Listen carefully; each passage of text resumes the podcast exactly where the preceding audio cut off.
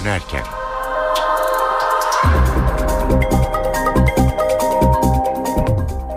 İyi akşamlar ben Öykü Özdoğan eve dönerken başlıyor. Tam iki buçuk saat boyunca Türkiye ve dünyadan günün önemli gelişmeleriyle karşınızda olacağız. Öne çıkan haberlerin özetiyle başlıyoruz. Orta Doğu Teknik Üniversitesi'nde yaşanan yol tartışması siyaseti gerdi. Başbakan yol medeniyettir onun için gerekirse cami bile yıkarız dedi. CHP lideri Kemal Kılıçdaroğlu ise üniversiteye müdahaleyi eşkıyalık olarak niteledi. Çözüm sürecinin önemli ayaklarından birini teşkil eden İmralı ziyaretleri sıkıntıya mı girecek? Başbakan BDP eş başkanı Selahattin Demirtaş'ın İmralı'ya gitmezsek süreç sona erer restine aynı sertlikle karşılık verdi. Haddinizi bilin adaya kim gider kim gelir bunun kararını hükümet verir dedi. Türkiye ile Avrupa Birliği ilişkilerinde tıkanıklık aşılıyor. Avrupa Birliği 3 yıl aradan sonra Türkiye ile yeni müzakere başlığı açacak.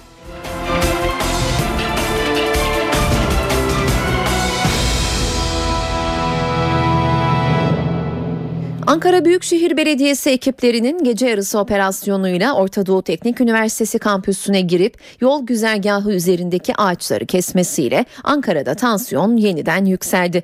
Bugün salı ve bu konu meclisteki grup toplantılarında liderlerin gündemindeydi.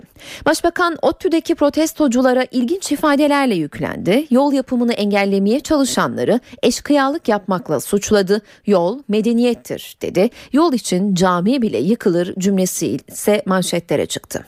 Ya dünyaya sizin gözünüz kör be. Dünyada nerede neyin nasıl yapıldığından haberiniz yok. En ileri ülkelere dünyada git ormanların içinden nasıl bu yolların geçtiğini görürsünüz. Yol uğruna her şey feda edilir. Çünkü yol medeniyettir. Ama bu medeni olmayanlar yolun kıymetini bilmezler, anlamazlar. Bizim değerlerimizde yol engel tanımaz önünde cami bile olsa eğer yol oradan geçecekse biz o camiyi yıkarız. Gideriz o camiyi bir başka yerde inşa ederiz. Birileri çıkıyor bu yolu kesmek, engellemek istiyor. Kim? Bütün yolsuzlukların mimarı olan CHP.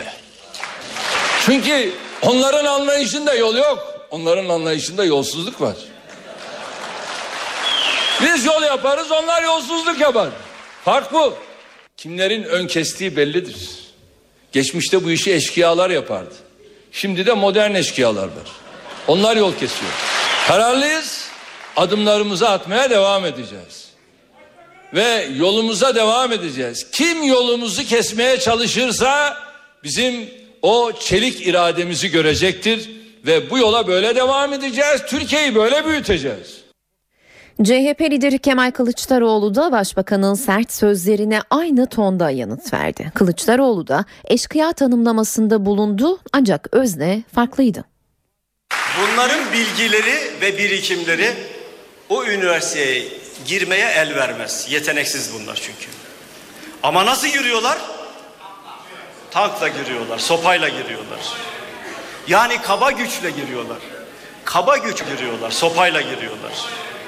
Yani kaba güçle giriyorlar. Kaba güç aydın insanın görevi değildir. Kaba güç orman adamının görevidir. Niye tahrik ediyorsunuz o öğrencileri?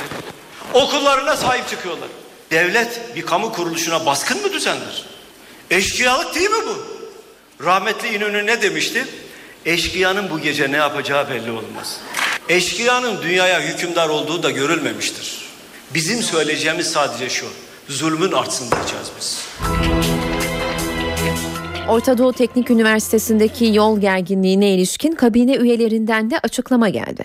Başbakan Yardımcısı Bülent Arınç dün akşam Bakanlar Kurulu toplantısından sonra ODTÜ'de yeni bir gezi parkı eylemi hazırlandığını söylemişti. Bugün İçişleri Bakanı Muammer Güler polisin Orta Doğu Teknik Üniversitesi'ndeki protestoya müdahalesini savundu. Orada kamu hizmetinin engellendiğini söyledi. Polis durup dururken kimseye müdahale etmez dedi. Büyükşehir Belediye Başkanı Melih Gökçek'in ODTÜ'deki ağaçların parasını ödediklerini açıklaması, ODTÜ yönetiminin de bu parayı iade ettiklerini duyurmasına da değinen İçişleri Bakanı, kimsenin parayı iade etmeye hakkı yok, bedeli eksik görülüyorsa sadece itiraz edilebilir ifadesini kullandı. Çevre ve Şehircilik Bakanı Erdoğan Bayraktar ise ODTÜ yolunun Ankara için gereklilik olduğunu savundu.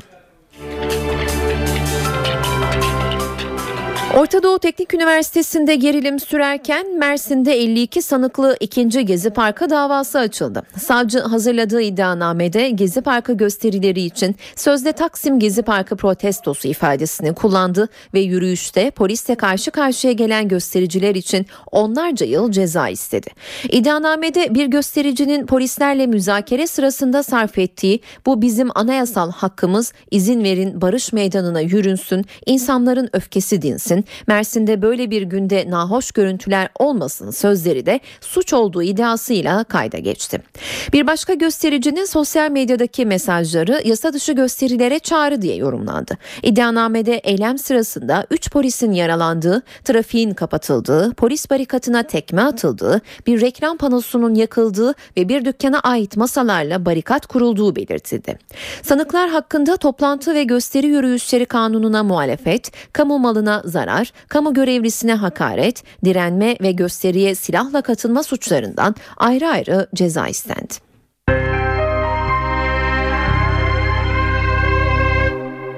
Meclisteki grup toplantılarında liderlerin mesajlarıyla devam edelim. İktidar ve BDP arasında İmralı ziyaretleri atışması vardı. Başbakan Erdoğan partisinin grup toplantısında kürsüden BDP eş başkanı Demirtaş'ın İmralı'ya gitmezsek süreç sona erer restine aynı sertlikle karşılık verdi. BDP'lilere haddinizi bilin diyen başbakan İmralı'ya kim gider kim gelir bunun kararını hükümet verir dedi. Başbakanın bu sözlerine Demirtaş İmralı sizin olsun bize Öcalan yeter diyerek karşılık verdi. İmralı'ya kim gider kim gelir? Bunun kararını vermek tamamen hükümete aittir. İster gönderir ister göndermez. İmralı ziyaretleri biterse süreç kesilir. BDP eş başkanı Selahattin Demirtaş'ın bu açıklaması Başbakan Recep Tayyip Erdoğan'dan sert karşılık buldu. Partisinin meclis grubunda konuşan Erdoğan, BDP'lilere haddinizi bilin diye seslendi. Şu veya bu nedenle kimsenin rota çizme yetkisi yoktur. Herkes haddini bilecek ve haddini bilmesi halinde de hukuk içerisinde bundan istifade etme fırsatını bulacak. Başbakan'a yanıt Selahattin Demirtaş'tan geldi. İmralı Adası sizin olsun, Öcalan bizimdir. Size bağlı olan tek şey adanın soğuk duvarlarıdır. Bize bağlı olan ise Sayın Öcalan'ın sıcak yüreğidir. İki lider arasında diğer bir polemik konusuysa demokratikleşme paketiydi. Açıkladığımız bu paketin yasama organı tarafından ele alınacağı bütün o başlıkları, maddeleri toplu olarak süratle meclisimize gönderiyoruz. Bu kadar şatafatla hazırlanan, hazırlığı yapılan, pazarlanan ürün kabak çıktı. Bu kadar büyük pazarlamanın altından bu kadar ucuz bir ürün çıkınca doğrudur. Herkes şok oldu. Demokratikleşme paketi MHP lideri Devlet Bahçeli'nin de gündemindeydi. Başbakan Erdoğan'ın gündeminde kendi ilçesi olan Güneysu'nun adını Potamya olarak değiştirmek var mıdır? Çözüm sürecine ilişkin Kandil'den de mesaj geldi. Cemil Bayık çatışma tehdidinde bulundu ve sürecin sonuna gelindi dedi. Hükümetin barış sürecini kısa süre içinde canlandırmaması halinde silahlı mücadelenin yeniden başlayabileceğini söyledi. Bayık sürecin devamının koşulu olarak da Abdullah Öcalan'ın İmralı'daki cezaevi koşullarının iyileştirilmesini, anayasa değişikliklerinin yapılacağı konusunda güvence verilmesini ve sürecin işlemesinde beklenen gelişmeleri izlemek için 3 bir tarafın belirlenmesini istedi. MHP'nin gündeminde ise başörtülü vekiller anayasada uzlaşma, demokratikleşme paketi ve MIT müsteşarı Hakan Fidan'la ilgili iddialar vardı. Bahçeli başörtülü vekillerin meclise gelmelerini destekleyeceklerini açıkladı. Komisyonda üzerinde uzlaşma sağlanan anayasanın 60 maddesinin meclisten geçirilmesine ise karşı olduklarını duyurdu. Milliyetçi Hareket Partisi milletvekili hanım arkadaşlarımızın başörtüsüyle meclise gelmelerine taraftardır. MHP türbanlı milletvekiline sıcak bakıyor. Ancak MHP Genel Başkanı Devlet Bahçeli'ye göre sınır iyi belirlenmeli. Ölçüsünü meclisin aklına yakışır bir güzellikte yapmalarında yarar vardır. Herhalde sadece gözü gözüken kara çarşafla da meclise gelecek halleri yoktur. MHP lideri Anayasa Uzlaşma Komisyonu'nda uzlaşılan 60 maddenin ayrı bir paket halinde meclise getirilmesine ise karşı çıktı. Milliyetçi Hareket Partisi'nin de bu konudaki tavrı bilinmektedir. Bilinen bir tavrın nesini görüşmek için gelecekler? Eğer bu söylediklerimi yayınlar, AKP de bunu duyarsa gelmemeleri kendileri için doğru olur. Bahçeli, MİT Müsteşarı Hakan Fidan'la ilgili dış basında çıkan iddialara da değindi. Bu haberlerle Fidan'ı test etmeyiz dedi ancak eleştiri de yöneltti. Biz Oslo'da PKK'lı militanlarla başbakanın özel temsilcisi olarak kimin pazarlık yaptığını elbette biliyoruz. Biz MHP'yi böcek gibi sararak dinleyenlerin siyah camlı arabalarla partimizi gözet, gözet, gözleyenlerin ve başbakana Balgat haberleri olarak sunanların kimler olduğunu pekala biliyor ve bu yüzleri de, bu yüzleri tanıyoruz. MHP lideri askerlik süresinin kısaltılmasına ilişkin düzenlemeye destek verdi. MİT Müsteşarı Hakan Fidan'a yönelik Amerikan basınında yer alan iddiaların yankıları sürüyor. Konuyla ilgili bir değerlendirmede Başbakanın baş danışmanı Yalçın Akdoğan'dan geldi. Akdoğan'a göre MİT Müsteşarı hakkındaki iddiaların amacı Başbakan Erdoğan'ı yıpratmak. Amerikan basınında MİT Müsteşarı Hakan Fidan'la ilgili ortaya atılan iddiaların amacı Başbakan Erdoğan'ı yıpratmak. Tespit Başbakan Recep Tayyip Erdoğan'ın siyasi başdanışmanı ve AK Parti Ankara Milletvekili Yalçın Akdoğan'a ait. Akdoğan Star gazetesinde kaleme aldığı köşe yazısında hükümetin izlediği dış politikadan rahatsız olanların Başbakanı Hakan Fidan üzerinden yıpratmaya çalıştığını savundu. Fotoğraf karelerini değiştirmekle uğraşmak istemeyenler filmin yönetmenini hedef alıyorlar. Başbakan Erdoğan'ın Cumhurbaşkanı olması halinde tüm bu politikaların devam edeceğini, süreçleri geri çevirmenin imkansız olacağını düşünüyorlar. Bu yüzden içeride ve dışarıda organize bir kampanya yürütülüyor. İçerideki kampanyanın temasını otoriterlik, dışarıdaki kampanyanın temasını batı karşıtlığı ve İslamcılık oluşturuyor. Yalçın Akdoğan'a göre Hakan Fidan hakkında ortaya atılan iddialar İsrail lobisinin izlerini taşıyor. Radikal İslamcılık iddiası aslında bölgesel aktör haline gelen Türkiye'nin İslami duyarlılıklara sahip güçlü liderine duyulan rahatsızlığı perdelemeye yarıyor. Kendi yedeğinde kalan ve İsrail'in çıkarlarına uygun hareket eden bir Türkiye, Batı'yı rahatsız etmiyor. Hesabı bozan, silahı, radikalizmi reddeden, demokrasiyle telif edilebilen, bölge halklarını ve onların hak ve özgürlüklerini öne çıkaran bir anlayış. Bundan sadece İsrail değil, bölgenin önemli İslam ülkeleri de rahatsız. Batı basınının hedefindeki isim MİT Müsteşarı Hakan Fidan'ın aleyhinde yapılan yayınlarla ilgili İsrail'den açıklama geldi.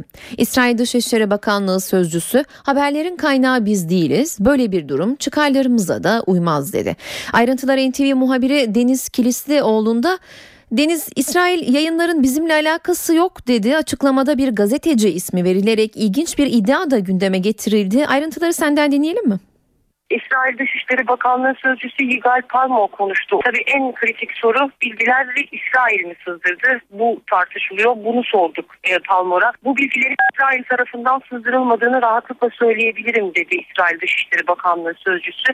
Hatta biraz da David Ignatius'a e, yüklendi diyebiliriz. David, David Ignatius böyle bilgileri sızdıracak kaynakları olan bir gazeteci değil sık sık İsrail'i ziyaret eden, İsrail siyasilerle irtibatı ve teması olan bir gazeteci değil, bir gözlemci olarak bu sızıntının İsrail kaynaklı olmadığını söyleyebilirim e, dedi. Bir kişisel günah çıkarma arayışında olabilir dedi. Aslında orada biraz kendi fikirlerini aktardı.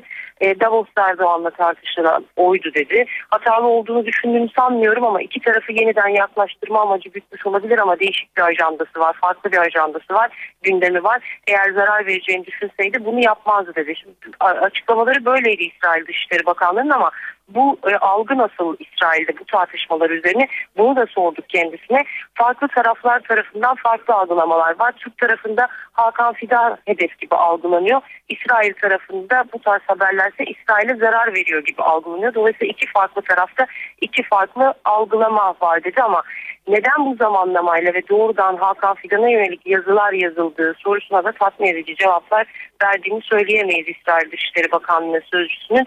Biz Dışişleri Bakanlığı'yız istihbarat içine girdiğimiz bir alan değil demekle yetindi. Çok açıkça da İsrail Hakan Fidan'dan rahatsız mı sorusunu sorduğumuzda da buna yanıt vermekten kaçındı. Benzer sözleri tekrarladı. Deniz teşekkürler. NTV muhabiri Deniz Kilislioğlu aktardı ayrıntıları. Suriye sınırında dün gece gergin geçti. Şanlıurfa ve Hatay bölgesinde sınırı geçmeye çalışan gruplarla çatışma çıktı. Genelkurmay Başkanlığından yapılan açıklamaya göre Şanlıurfa Suruç'ta sınırı geçmeye çalışan 20 kişilik grubun uyarılara silahla karşılık vermesi üzerine ateş açıldı. Grup Suriye'ye kaçtı. Hatay Narlıca'da ise Suriye'den Türkiye'ye geçmeye çalışan yaklaşık 30 araçlık kaçakçı grubu 3 farklı noktadan Türk Silahlı Kuvvetleri unsurlarına ateş açtı. Kalaşnikov tüfekleriyle açılan 45 el ateşe karşılık verildiği yaklaşık 8 dakikalık çatışma sonucu Suriye tarafındaki grupların geriye doğru kaçtığı bildirildi. Genelkurmay Başkanı Orgeneral Necdet Özel'in balyoz davası ile ilgili açıklamalarına MHP İstanbul Milletvekili Engin Alan'dan çok sert yanıt geldi.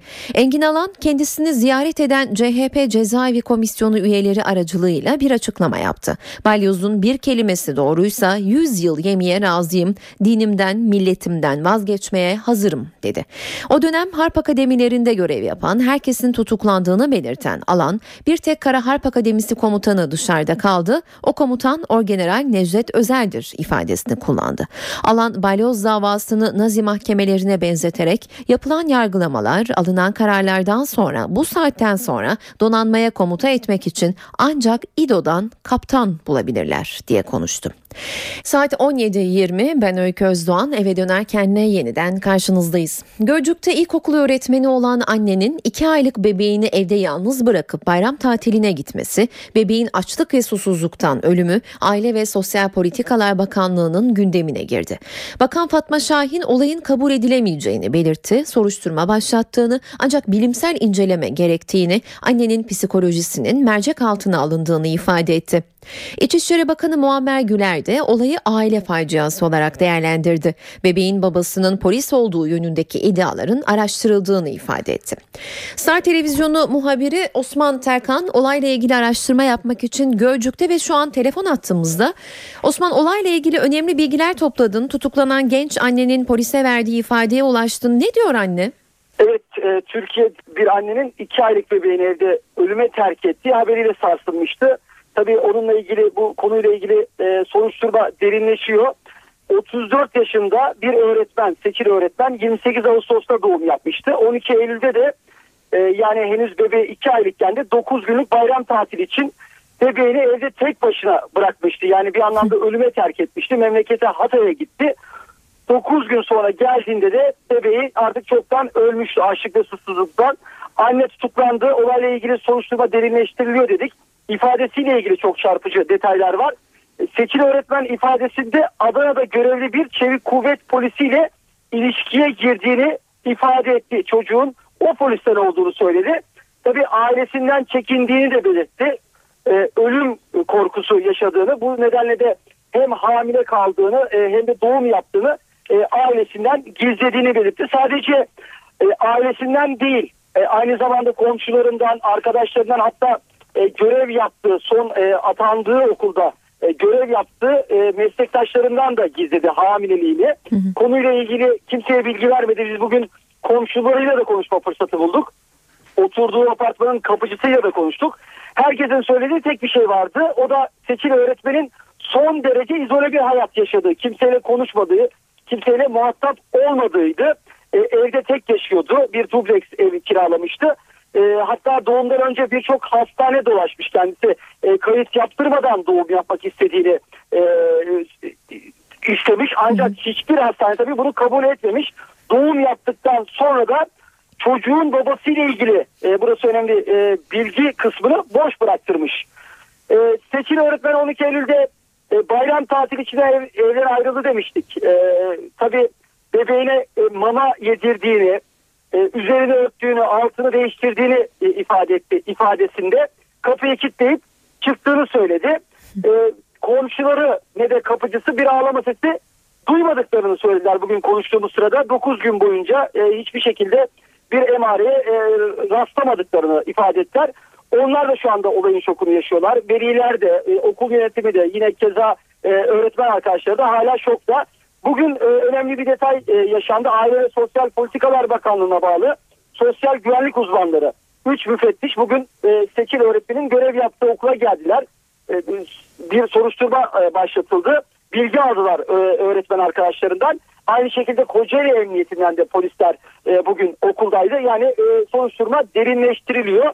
E, anne tutuklandı dedik. Talihsiz bebeğin e, naaşı e, hastane morgunda defnedilmek diyor E, tabii e, konuyla ilgili e, babanın yani polis olduğu ifade edilen e, babanın da ifadesine e, başvurulacak. Defin işlemi nasıl gerçekleştirecek? Kısaca o, ondan da bahsedelim. Hı hı. E, hemen e, anneye sorulacak. E, bir yakınına teslim edilmesi e, durumu sorulacak. Eğer kabul ederse aile e, anne yakınlarıma teslim edin diyecek ama eğer kabul etmezse e, birkaç gün bir prosedür var birkaç gün beklendikten sonra talihsiz bebek e, kimsesizler mezarlığına defnedilecek. Peki Osman teşekkürler. Star Televizyonu muhabiri Osman Terkan telefon hattımızdaydı. Gölcük'te tutuklanan annenin ifadesi ve soruşturmanın ayrıntıları ile ilgili bilgileri aktardı. Yarın Van depreminin ikinci yıl dönümü. 7.2 virgüllük 7,2'lik depremle sarsılan Van'da sarsıntının etkileri kentin farklı köşelerinde halen görülüyor. Peki bu iki yılda neler yaşandı, ne tür adımlar atıldı? Yanıtı şimdi dinleyeceğiniz haberde. Van 23 Ekim 2011'de 7,2, 9 Kasım 2011'de 5,6'lık iki deprem yaşadı. 644 kişi hayatını kaybetti, 1673 kişi yaralandı, 2262 bina yıkıldı. Depremlerden sonra 30 bin kişi çadır ve konteyner kentlere yerleştirildi. Ardından kent bir şantiyeye dönüştü. 17 bin yeni konut sahiplerine teslim edildi.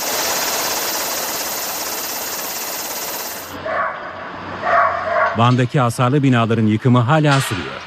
Yıkımların önündeki en büyük engel açılan davalar. Diğer yapıların da yıkılmamasının nedenlerinden en önemlisi vatandaşlarımızın hasar tespit raporlarını dava konusu yapmış olmaları. Ee, mahkeme kararları beklediğin, beklendiğinden bir takım binalar henüz yıkılamadı. Depremde 100. Yıl Üniversitesi de hasar gördü. Bazı fakülteler yıkılıp yeniden yapıldı. Bazılarında güçlendirme çalışması sürüyor. 82 yılından bugüne kadar yapılmış olan bütün binalarımızı elden geçirmiş olduk. Sadece binalarımızı değil, altyapımızı da biz elden geçirdik. Depremin unutulmaması için üniversitede 4 gün sürecek uluslararası bir deprem sempozyumu düzenlenecek.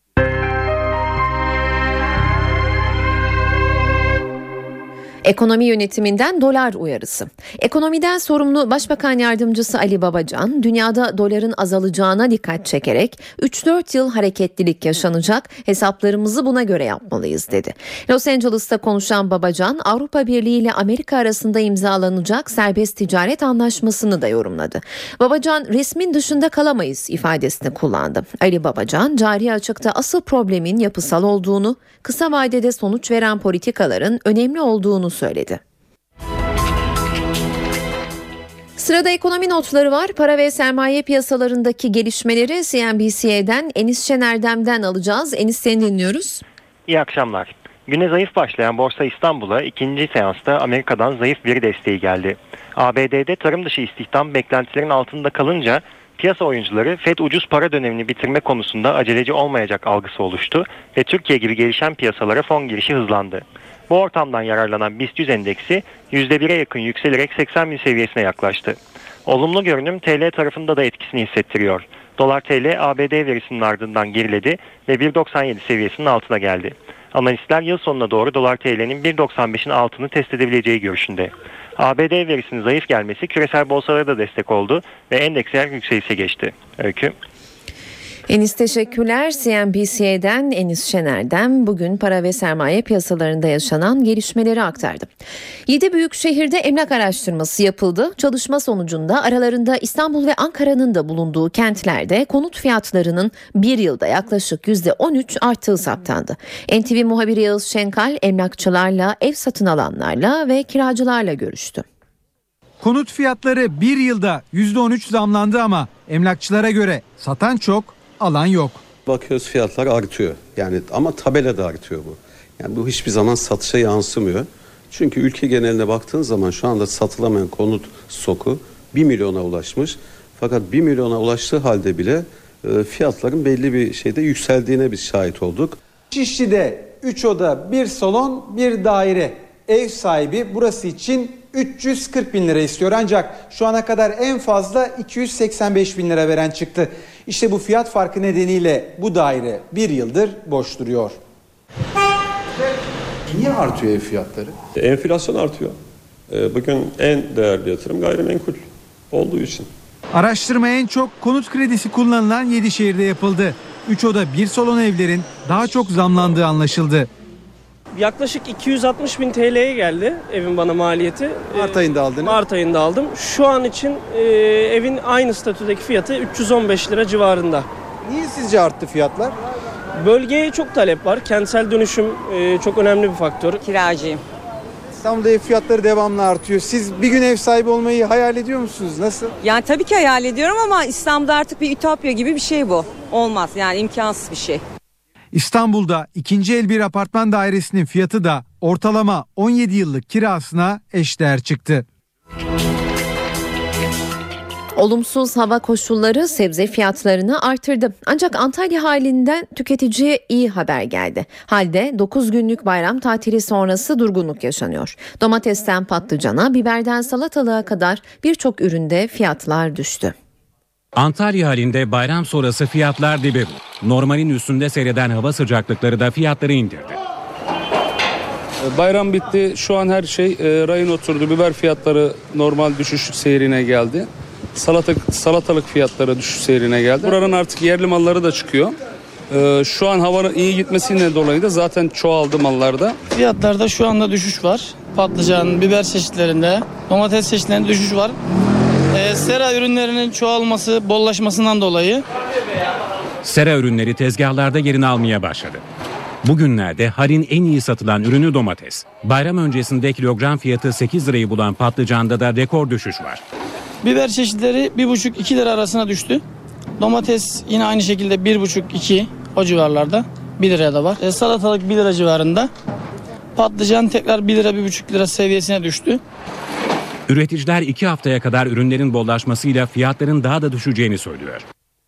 9 günlük Kurban Bayramı tatilinde en hareketli nokta kuşkusuz havalimanlarıydı. Alanlarda yolcu rekoru kırıldı. Devlet Hava Meydanları işletmesi tatil süresince 5 milyon yolcuya hizmet verdiğini açıkladı. Bayramda havalimanları yolcu rekoru kırdı. Yaklaşık 5 milyon yolcu uçakla seyahat etti. Devlet Hava Meydanları işletmesi 37.225 uçağa hizmet verdi. Uzun bayram tatilinde en çok yolcu ağırlayan havalimanı ise İstanbul Atatürk Havalimanı oldu. Bayram süresince 1 milyon 454 bin yolcu ve 11.644 uçak bu havalimanından hizmet aldı. Atatürk Havalimanı'nda bayram rekoru ise 20 Ekim 2013 Pazar günü kırıldı. Aynı gün 1239 uçak iniş kalkış yaparken 147.366 yolcuya da hizmet sunuldu. Atatürk Havalimanı 6999 uçak ve yaklaşık 1 milyon 100 bin yolcuyla Antalya izledi. Üçüncü sırada ise 2606 uçak ve 501 bin yolcuyla Ankara Esenboğa Havalimanı yer aldı. Geçen yıl Kurban Bayramı tatilinde Türkiye havalimanlarından 33.555 uçak ve 4 milyon yolcu hizmet almıştı. Uzun bayram tatili nedeniyle havaalanları doldu taştı ancak gelecek yıl durum biraz farklı olabilir. Bu yıl Kurban Bayramı tatili 9 gün, Ramazan Bayramı tatili de 4,5 gün yapıldı. Önümüzdeki yıl bu kadar uzun bayram tatilleri olmayacak. Çalışanlar 2013'te yaptıklarından 2 gün daha az tatile çıkacak. Gelecek yıl çalışanlar 115 gün tatil yapacak. Bu yıl bayram tatilleri, resmi tatiller ve hafta sonu izinleriyle çalışanlar 117 gün mesai yapmadı. 2014'te bu süre 2 gün azalacak. Çünkü Kurban Bayramı'nın ilk 2 günü hafta sonuna denk gelecek. Antalya var, Alanya var, Alanya. 3 günlük Ramazan Bayramı 28 Temmuz Pazartesi günü başlayacak. Böylece hafta sonuyla birlikte 5 günlük bayram tatili yaşanacak. Yılbaşı, 23 Nisan, 19 Mayıs ve 29 Ekim tarihleri de hafta içine denk gelecek. 30 Ağustos Zafer Bayramı ise cumartesi günü. Önümüzdeki yıl 14,5 günlük resmi ve dini bayram tatillerinin 3,5 günü hafta sonu olacak. Çalışanlar yıllık izinleri dışında yılın üçte birini tatilde geçirecek. Saatler 17.37'yi gösteriyor. Ben Öykü Özdoğan. Eve dönerken yeniden karşınızdayız. Türkiye ile Avrupa Birliği ilişkilerinde yeni bir sayfa açılıyor. Avrupa Birliği 5 Kasım'da Türkiye ile yeni müzakere başlığı açma kararı aldı. Lüksemburg'da bir araya gelen Avrupa Birliği Dışişleri Bakanları 3 yıl aradan sonra Türkiye ile yeni müzakere başlığı açılmasına onay verdi. Avrupa Komisyonu'nun genişlemeden sorumlu üyesi Stefan Füle Twitter hesabından yaptığı Türkçe açıklamada 22 faslın açılmasını memnuniyetle karşılıyorum. Sürece ivme kazandırmak gerekiyor dedi. Bölgesel politikalar başlığı 5 Kasım'da resmen müzakereye açılacak. Brüksel'deki toplantıya Avrupa Birliği Bakanı Egemen Bağış ve Kalkınma Bakanı Cevdet Yılmaz da katılacak. Yeni başlığın açılması Gezi Parkı olayları nedeniyle ertelenmiş. 16 Ekim'de yayınlanan ilerleme raporunda ise bu faslın açılması tavsiye edilmişti. Brüksel'in yeni fasıl açma kararını Avrupa Birliği Bakanı Egemen Bağış gecikmiş ama olumlu bir gelişme olarak niteledi. Bağış yeni faslın açılması önemli ama tek çiçekle bahar olmaz ifadesini kullandı. Londra bugün Suriye ile ilgili önemli bir toplantıya ev sahipliği yapıyor. Türkiye ve Amerika dahil 11 ülkenin dışişleri bakanları toplandı ve Suriye muhalefetini 2. Cenevre konferansına katılması için iknaya çalışıyor. Ayrıntıları NTV muhabiri Hüseyin Günay'dan alacağız. Hüseyin bir seferberlik söz konusu. Ne dersin Suriye muhalefeti ikna edilebilecek mi? Öykü bu sorunun yanıtını şu an için vermek e, mümkün değil. Çünkü toplantı öğle saatlerinde başladı ve toplantıya ilişkin hala net bir sonuç çıkmadı ve toplantı da şu an için devam ediyor. Hı hı. Senin de söylemiş olduğun gibi aralarında Türkiye, Amerika, Fransa, Mısır, Almanya ve İngiltere gibi 11 ülkenin dışişleri bakanları bugün Londra'daki Suriyeli muhalif güçlerin temsilcileriyle buluşuyor. Toplantı sabah saatlerinde başladı ve Dışişleri Bakanlarıyla Suriyeli muhalif temsilciler şu an bir arada Suriye meselesini ve önümüzdeki ay başlaması beklenen barış görüşmelerini değerlendiriyorlar. Aslında toplantının ana gündem maddelerinden bir tanesi şu. Bakanlar Suriye muhalefetini eksiksiz bir şekilde Beşar Esad hükümetiyle Cenevre'de yapılacak olan barış görüşmelerine katılmaya ikna etmeye çalışıyor. Çünkü Suriye'deki muhalefet içerisinde bulunan güçlü ve etkin bir grup görüşmeleri boykot edip katılmayacağını açıklamıştı ve gerekçe olarak da eğer e, Beşar Esad istifa edeceğini garanti etmezse masaya oturmayız demişti. Hı hı. Bir diğer tartışma ise barış görüşmelerinin tarihine ilişkin olması bekleniyor. Zira Arap Birliği Genel Sekreteri Nebil El Arabi görüşmelerin e, Cenevre'de 23 Kasım'da başlayacağını açıklamıştı ama aynı basın toplantısında Arap Birliği'nin Birleşmiş Milletler temsilcisi Lahtar Brahmi güvenilir bir Suriye muhalefeti olmadan görüşmelerin yapılmayacağını savundu. Brahmi Türkiye, İran ve Suriye'yi ziyaret etmeden bundan önce bir tarihin belirlenmesinin mümkün olmadığını söyledi ve e, bu toplantıda da İran'ın temsilcisinin yer almadığını söylemek gerekiyor. Önemli bir anekdot olduğunu düşünüyorum. Hı hı. Toplantı öncesinde İngiltere Dışişleri Bakanı William Hague de bir basın toplantısı e, gerçekleştirdi ve Suriye'deki muhalif gruplar içerisinde etkin olan ve Birleşmiş Milletler tarafından terör örgütü olarak tanımlanan aşırı dinci gruplarında tartışılacak konulardan biri olacağının sinyalini verdi. Çünkü açıkçası özellikle batılı Dışişleri Bakanları e, aşırı dinci grupların e, Suriye'deki muhaliflerle yan yana durmasından oldukça rahatsız. E, öykü az önce de belirttiğim gibi toplantı İngiltere saatiyle öğle saatlerinde başladı Hı. ve şu an devam ediyor. Ee, gelişmeleri NTV Radyolu Radyosu dinleyicileriyle paylaşmaya devam edecek. Teşekkür ederiz Hüseyin. NTV muhabiri Hüseyin Günay telefon attığımızdaydı.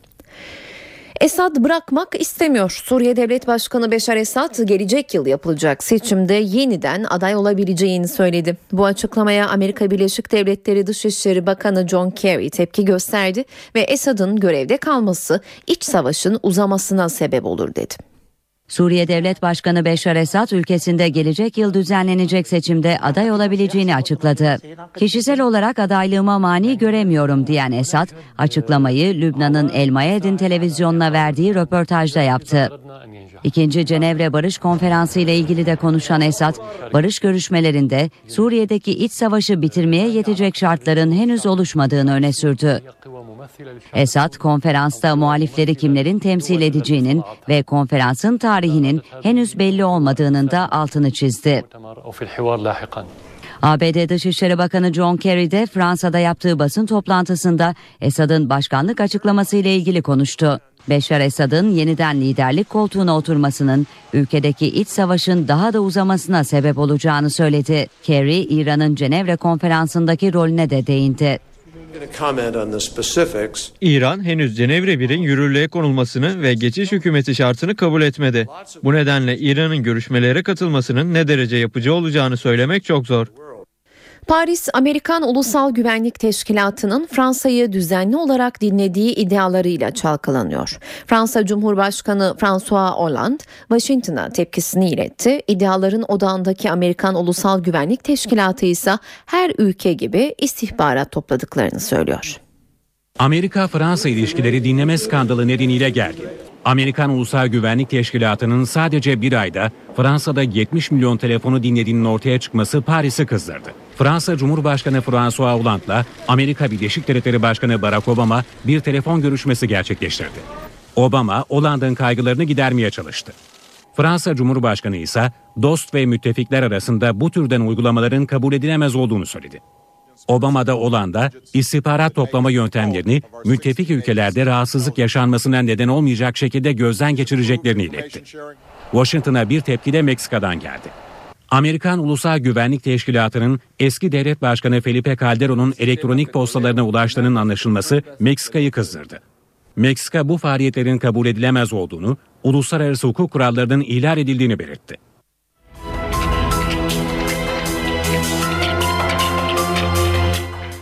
Amerika Birleşik Devletleri yine bir okul saldırısıyla sarsıldı. Nevada eyaletinde silahlı bir öğrenci etrafa ateş açtı. Saldırgan kendisine engel olmak isteyen matematik öğretmenini öldürdü, ardından intihar etti.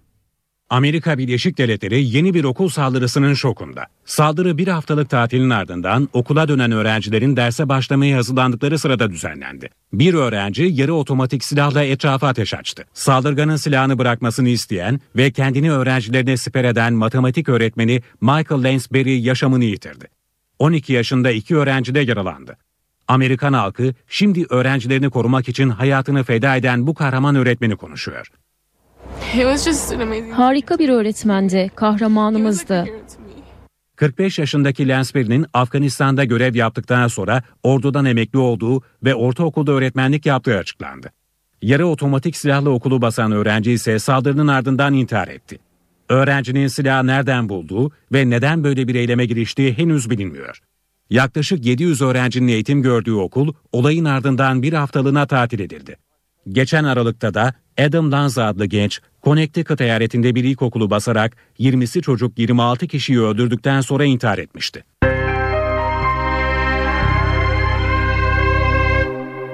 Halic'in çamurundan elektrik üretildi. Çalışmayı Türk bilim insanları gerçekleştirdi. Yıldız Teknik Üniversitesi'nden bir ekip tabandan alınan bakterilerin açığa çıkardığı enerjiden elektrik elde etti ve LED lambayı aydınlatmayı başardı. Haliç tabanından alınan bakterilerden üretilen enerji elektriğe dönüştürüldü. Araştırmayı Yıldız Teknik Üniversitesi öğretim üyelerinden oluşan bir ekip gerçekleştirdi. Türkiye'de ilk olma özelliği taşıyan proje, yenilenebilir enerji alanında önemli bir adım. Bu araştırma projesinde Haliç tabanından almış olduğumuz bakterilerle e, atık suyu yakıt olarak kullanıp bu bakteriler vasıtasıyla elektrik enerjisi üretiyoruz. Ve ürettiğimiz bu elektriği de şu anda depoladıktan sonra bir led ışığını yakmayı başardık. Proje şu anda kullanılabilir düzeyde değil ama gelecekte uygulanması planlanıyor. Şu an bir Avrupa Birliği projesi önerdik. Hindistan, Finlandiya ve Türkiye ortaklı olacak büyük bütçeli bir proje. Bu sistem şu anda 100-200 mililitre gibi çok düşük düzeylerde biz üretiyoruz elektriği. Bunu büyüterek büyük sistemde daha büyük enerji e, miktarları elde etmeyi planlıyoruz. TÜBİTAK destekli proje yaklaşık 5 yıldır sürüyor. Birçok erkeğin talihi kellik tarih mi oluyor? İngiliz ve Amerikalı araştırmacılar kelliğe çözüm bulmaya yaklaştıklarını duyurdu. Geliştirilen yeni yöntemde saç nakli yerine hastanın kendi deri dokusu sınırsız sayıda hücre geliştirmekte kullanılıyor. Bilim adamları insan saçını laboratuvar ortamında geliştirmeyi başardı. Halen saç dökülmesini yavaşlatan ya da dökülen bölgelere saç nakline yönelik yöntemler uygulanıyor. Bu yöntemde başvurulan yeni saç foliküllerinin geliştirilmesi ise bir ilk. Yeni yöntemde saç nakli yerine hastanın kendi deri dokusu sınırsız sayıda folikül geliştirmekte kullanılabiliyor. Bu gelişme sadece saçı dökülenlere değil, doğuştan ya da sonradan kel olanlara da umut ışığı oldu. Yeni yöntemin saç dökülmesinin tıbbi tedavisinde çığır açacak bir potansiyel taşıdığı vurgulanıyor. Bu yöntemden kronik kellik yaşayan erkeklerin yanı sıra saçları azalan kadınların ve yanık gibi nedenlerle saçlarını kaybedenlerin de yararlanabileceği belirtiliyor. Saatler 18'i gösteriyor. Ben Öykü Özdoğan. Yeni saate günün öne çıkan gelişmelerinin özetiyle başlayalım. Orta Doğu Teknik Üniversitesi'nde yaşanan yol tartışması siyasete geldi. Başbakan yol medeniyettir, onun için gerekirse cami bile yıkarız dedi. CHP lideri Kemal Kılıçdaroğlu ise üniversiteye müdahaleyi eşkıyalık olarak niteledi. Amerikan basınında MİT Müsteşarı Hakan Fidan hakkında ortaya atılan iddiaların yankıları sürüyor. Başbakanın danışmanı asıl hedefin Başbakan Erdoğan olduğunu söyledi. İsrail ise haberlerin kaynağı biz değiliz açıklamasında bulundu. Olaylı derbi hakkında karar açıklandı. Federasyon sahaya giren taraftarlar nedeniyle yarım kalan Beşiktaş Galatasaray maçını 3-0 olarak sarı kırmızılılar lehine tescil etti.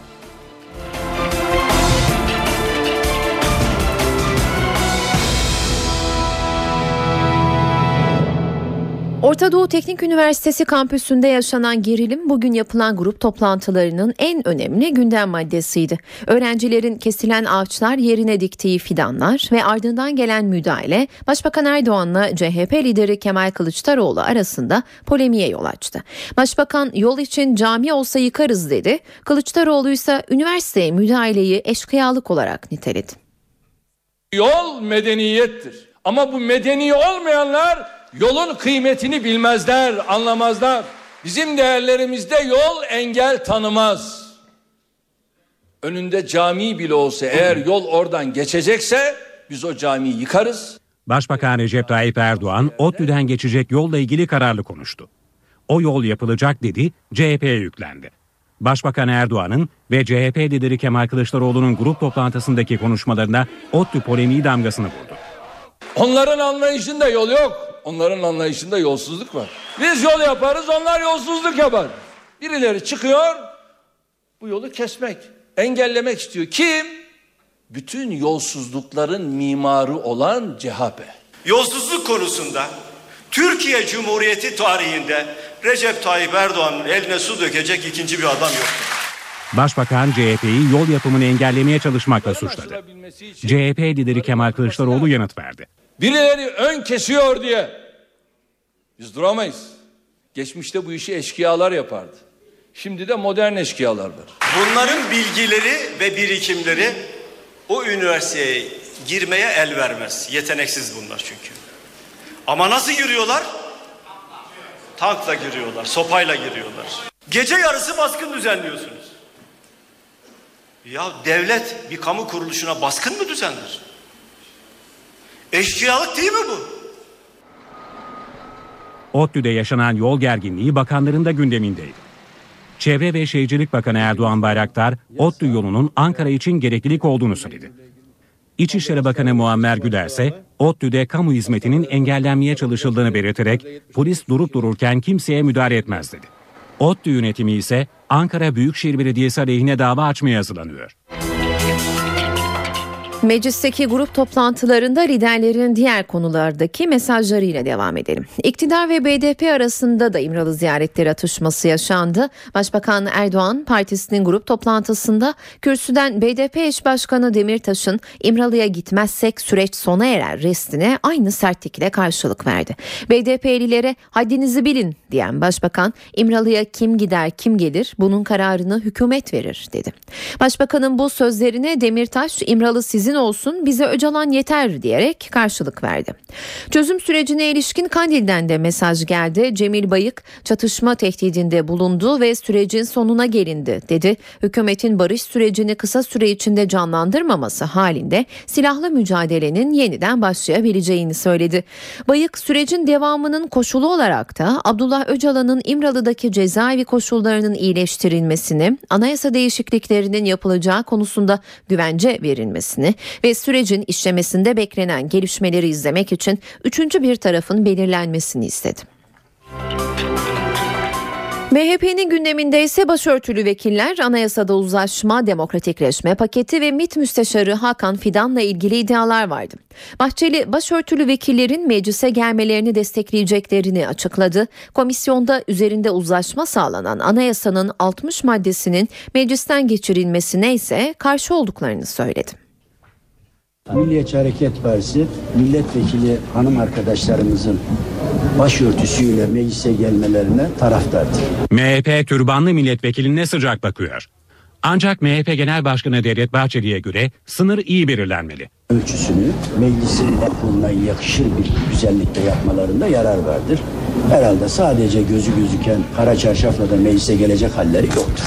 MHP lideri Anayasa Uzlaşma Komisyonu'nda uzlaşılan 60 maddenin ayrı bir paket halinde meclise getirilmesine ise karşı çıktı. Milliyetçi Hareket Partisi'nin de bu konudaki tavrı bilinmektedir. Bilinen bir tavrın nesini görüşmek için gelecekler? Eğer bu söylediklerimi yayınlar, AKP de bunu duyarsa gelmemeleri kendileri için doğru olur zaten. Bahçeli, MİT Müsteşarı Hakan Fidan'la ilgili dış basında çıkan iddialara da değindi. Bu haberlerle Fidan'ı test etmeyiz dedi ancak eleştiri de yöneltti. Biz Oslo'da PKK'lı militanlarla başbakanın özel temsilcisi olarak kimin pazarlık yaptığını elbette biliyoruz. Biz MHP'yi böcek gibi sararak dinleyenlerin siyah camlı arabalarla partimizi gözet, gözet, gözleyenlerin ve başbakana Balgat haberleri olarak sunanların kimler olduğunu pekala biliyor ve bu yüzleri bu yüzleri tanıyoruz. MHP lideri askerlik süresinin kısaltılmasına ilişkin düzenlemeye destek verdi. MİT Müsteşarı Hakan Fidan hakkındaki haberlerin iddiaların kaynağının İsrail olduğu ileri sürülüyor. Ancak Tel Aviv buna karşı çıkıyor. İsrail Dışişleri Bakanlığı Sözcüsü Yigel Palmor, Washington Post gazetesi yazarı David Ignatius'un MİT Müsteşarı Fidan'la ilgili dile getirdiği iddiaların İsrail kaynaklı olmadığını ve İsrail'in çıkarlarına kesinlikle hizmet etmediğini söyledi. Palmor Ignatius böyle bilgileri sızdıracak kaynakları olan bir gazeteci değil dedi. David Ignatius'un farklı bir gündemi var ifadesini kullanan İsrailli yetkili Amerikalı köşe yazarının Başbakan Erdoğan'la Davos'taki tartışmasından sonra intikam alma duygusuyla hareket etmiş olabileceği mesajını verdi. Palmor geçen yılın başlarında Türk hükümetinin Mossad için çalışan 10 kadar İranlı ajanın kimliğini Tahran istihbaratına ihbar ettiği yönündeki iddiaların Türkiye'de hiçbir yetkili tarafından yalanlanmadığına da not ettiklerini kaydetti.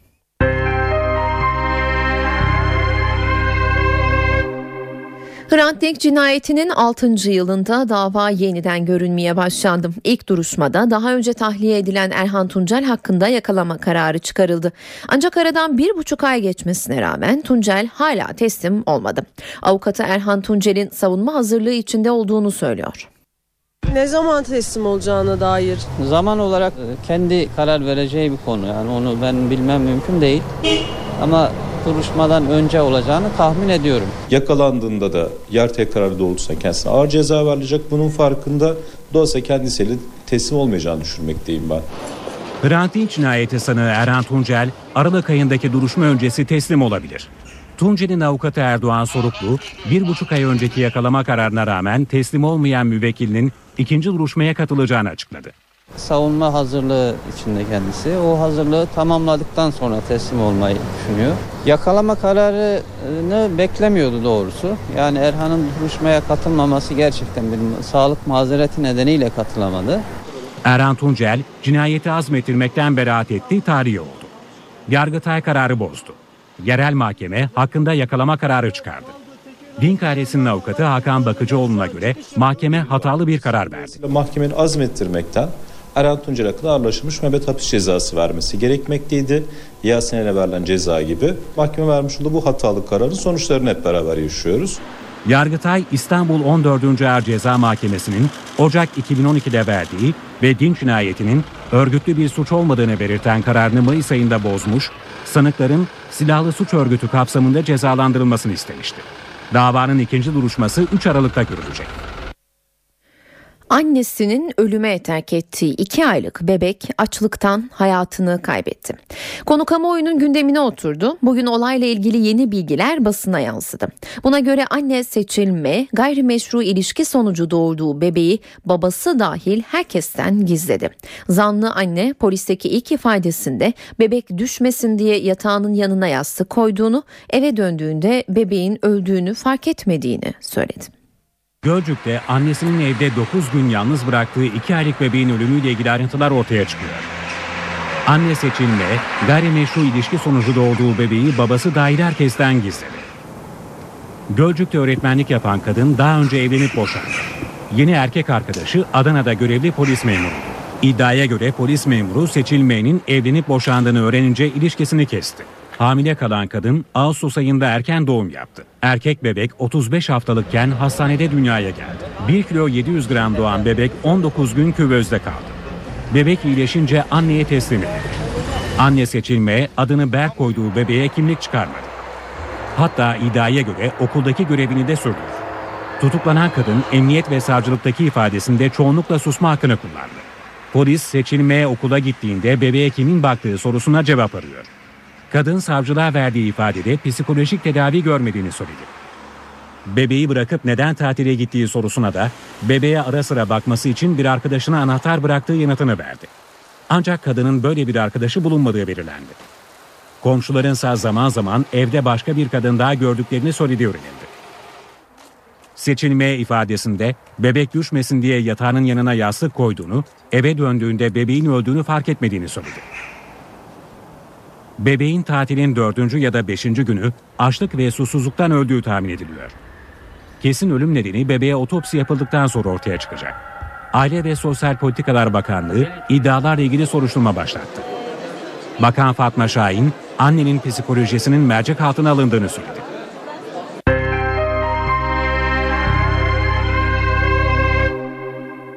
2014 bütçesinin meclis maratonu bugün başladı. NTV Ankara İstihbarat Şefi Ahmet Ergen ekonomi günlüğünde bu maratonun ayrıntılarını aktaracak. Ahmet bütçe takvimi nasıl ilerleyecek? Öykü önümüzdeki iki ay boyunca meclisin en önemli çalışma konularından biri bütçe olacak. Hatta belki de çıkarılabilecek tek yasanın bütçe olacağını söyleyebiliriz. Plan Bütçe Komisyonu'nda bugün itibariyle görüşmeler başladı ve bir ay boyunca Plan Bütçe Komisyonu'nda çalışmalar devam edecek.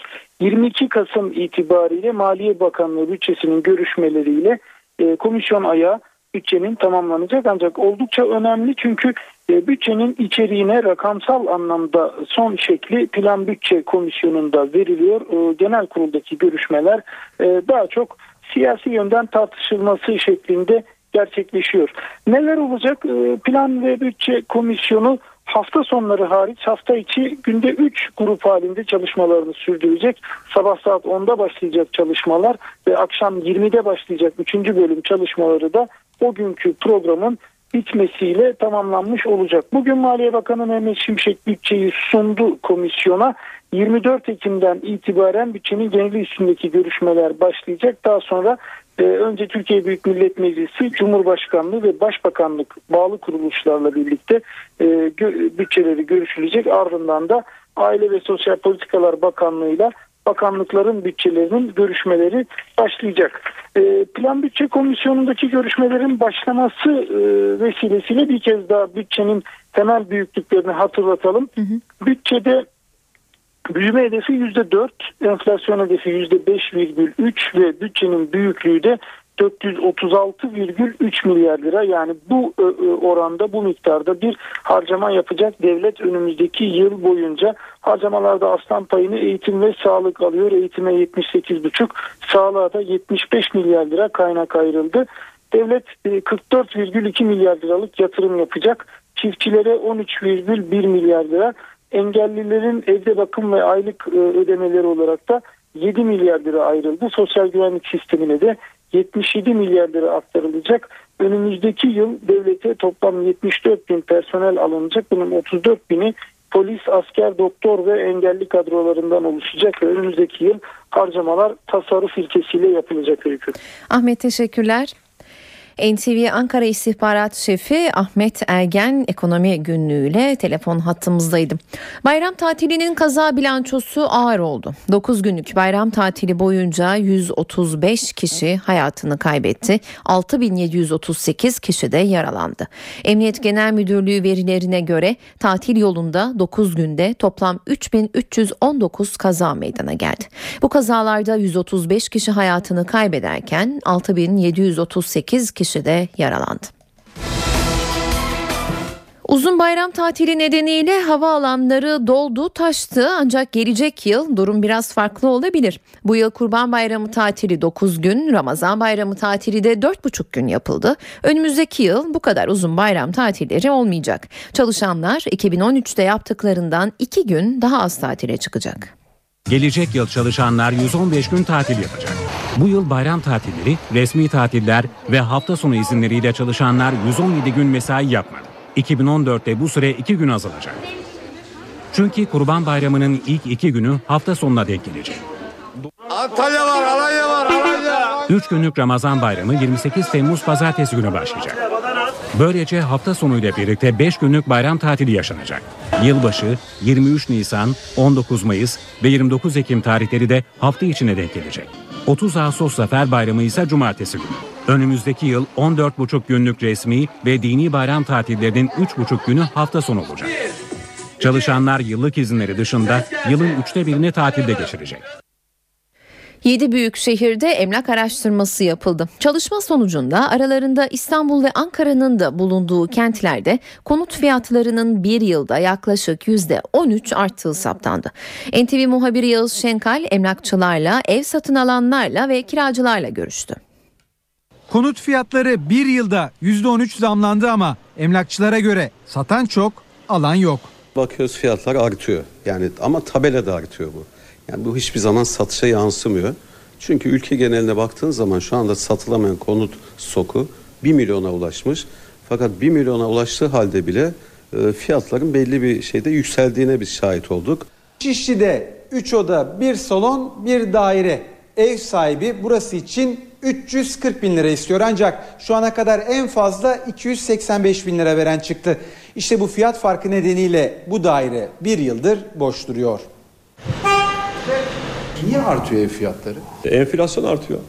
Ee, Bugün en değerli yatırım gayrimenkul olduğu için.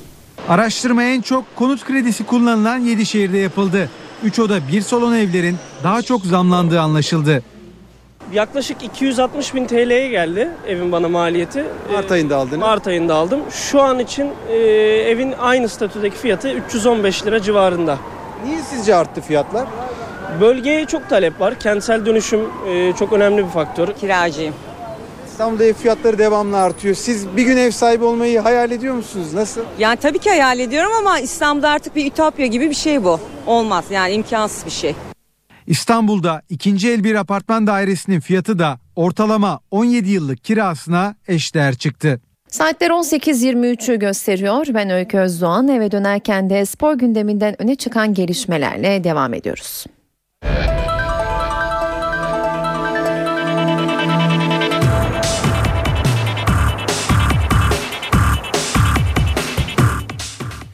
Türkiye Futbol Federasyonu ligin 5. haftasına oynanan ve çıkan olaylar nedeniyle hakem Fırat Haydunus tarafından tatil edilen Beşiktaş Galatasaray maçı hakkındaki kararını açıkladı.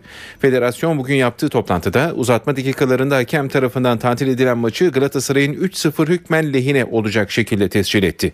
Spor Toto Süper Lig'in 5. haftasından Atatürk Olimpiyat Stadında Beşiktaş'la Galatasaray karşı karşıya gelmiş. Maçın bitmesine dakikalar kala sahaya çok sayıda taraftarın girmesi nedeniyle maçın hakemi Fırat Haydunus tarafından tatil edilmişti. Fenerbahçe'de başkanlığa adaylığını koyan üçüncü isim belli oldu. Eski Futbol Federasyonu Başkanı Mehmet Ali Aydınlar 2 Kasım'daki olağanüstü genel kurulda seçime gireceğini açıkladı. Eski Türkiye Futbol Federasyonu ve eski Fenerbahçe Kulübü yöneticisi Mehmet Ali Aydınlar Fenerbahçe'de 2 Kasım'da yapılacağı kongrede aday olacağını açıkladı. Aydınlar şeffaflıktan uzak bir yapı, hamasi şampiyonluk sözleri verilerek yeni bir dönem adına oya sunulmakta ve herhangi bir değerlendirmeye imkan tanımamaktadır ifadelerine yer verdiği açıklamasında kulüp değerlerine sahip çıkma adına 2-3 Kasım tarihlerinde yapılacak olağanüstü genel kurulda başkanlığa adaylığımı koyma kararı almış bulunuyorum sözleriyle adaylığını açıkladı. Beşiktaş zirve takibini sürdürme hedefiyle çıktığı Çaykur Rizespor maçından istediğini alamadı. Siyah beyazlı takım rakibiyle golsüz berabere kalarak bir puanla yetindi. Beşiktaş'ın cezası nedeniyle Atatürk Olimpiyat Stadındaki karşılaşmayı sadece kadın ve çocuk taraftarları izledi. İki takımın 90 dakikalık mücadelesinde Beşiktaş ve Çaykur Rizesporlu oyuncular topu ağlarla buluşturamadı ve taraflar sahadan birer puanla ayrıldı. Bu sezon ilk beraberliğini alan ve 16 puana ulaşan Beşiktaş ikinci sıradaki yerini korudu. Puanını 14 yapan Çaykur Rizespor'da 4. sırada yer aldı ve zirve takibini sürdürdü. Spor Toto Süper Lig'de 8. hafta mücadelesi geride kaldı. Şimdi alınan sonuçlar ve oluşan puan durumu şöyle. Spor Toto Süper Lig'de 8. hafta heyecanı geride kaldı. Toplam 21 golün atıldığı karşılaşmalarda şu sonuçlar alındı.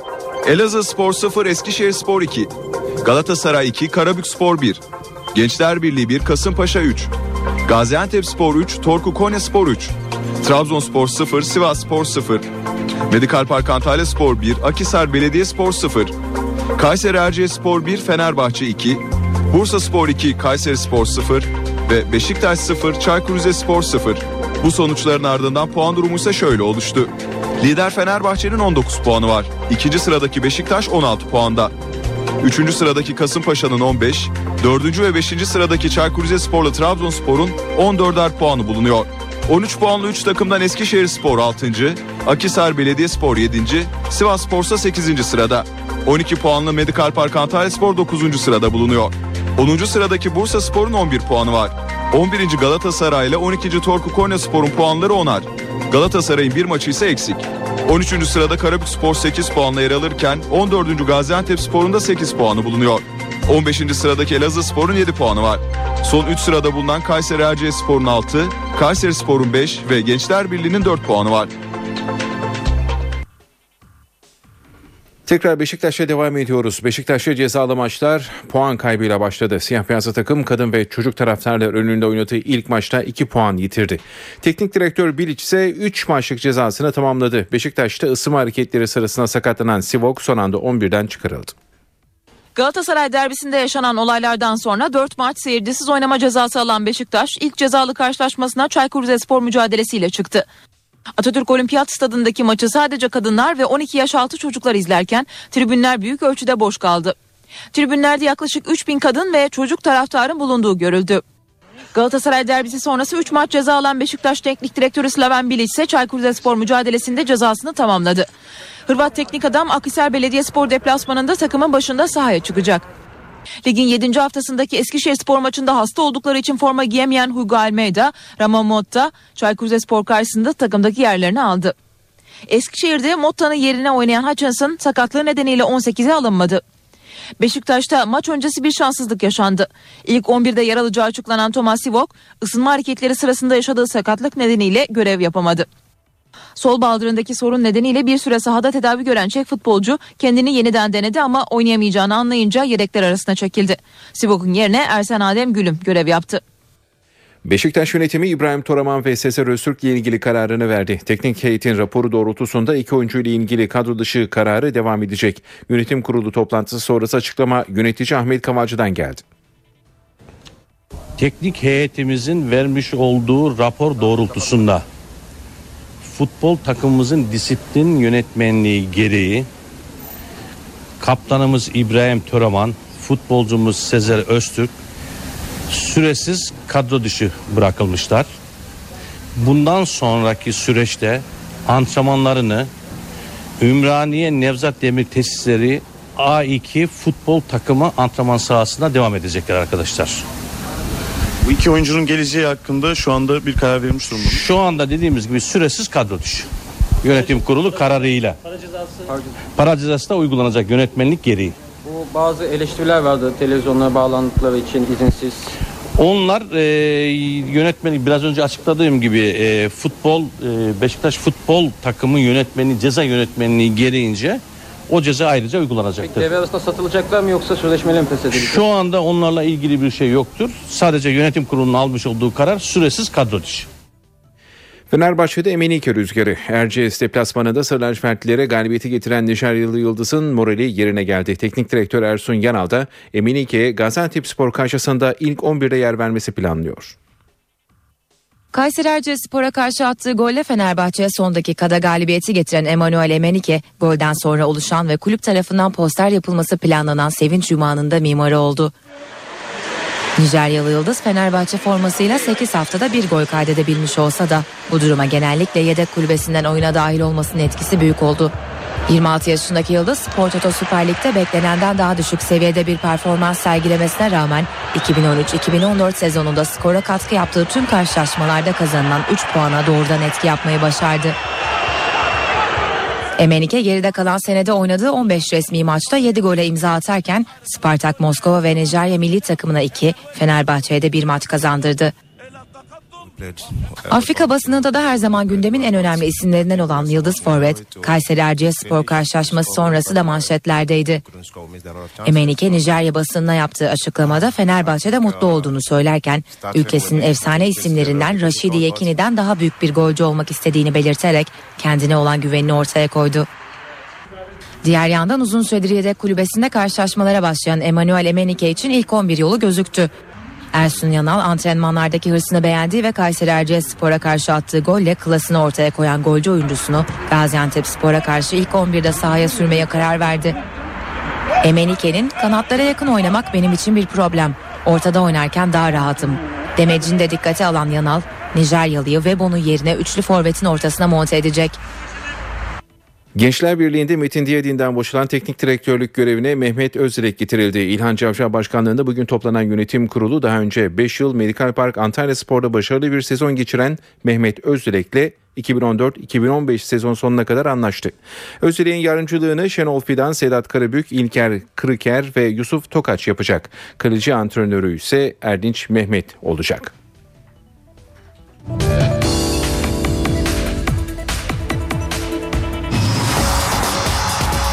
NTV Radyo. Duyduklarınıza inanın. Eve dönerken hava durumuyla devam ediyor. Son hava tahminlerini NTV Meteoroloji Editörü Gökhan Abur'dan dinliyoruz. İyi akşamlar. Batı ve Akdeniz'den sonra iç ve doğu bölgelerimizde de sıcaklıklar yükseliyor. Yarın kuzeyde kuvvetlenecek Poyraz sıcaklıkları birkaç derece azalsa da yine de ortalamaları üzerinde olacak. Perşembe günü doğuda sıcaklıklar 2-3 derece azalıyor ama uzun süreli değil. Cuma günü yeniden yükselmesini bekliyoruz. Yarın kuzeyde artacak bulutlanma Doğu Karadeniz'in kıyı kesimlerinde yağışa sebep olacak. Yurdun diğer kesimlerinde ise yağış yok. Marmara ve iç kesimlerde ise yer yer yoğun olmak üzere sis ve pus görülecek. Perşembe günü Doğu Karadeniz'de yağış hafif olarak devam ederken Doğu Anadolu'nun doğu kesimlerine de yağış başlayacak. Batı ve iç kesimlerde ise gece ve sabah saatinde yine sis görülecek.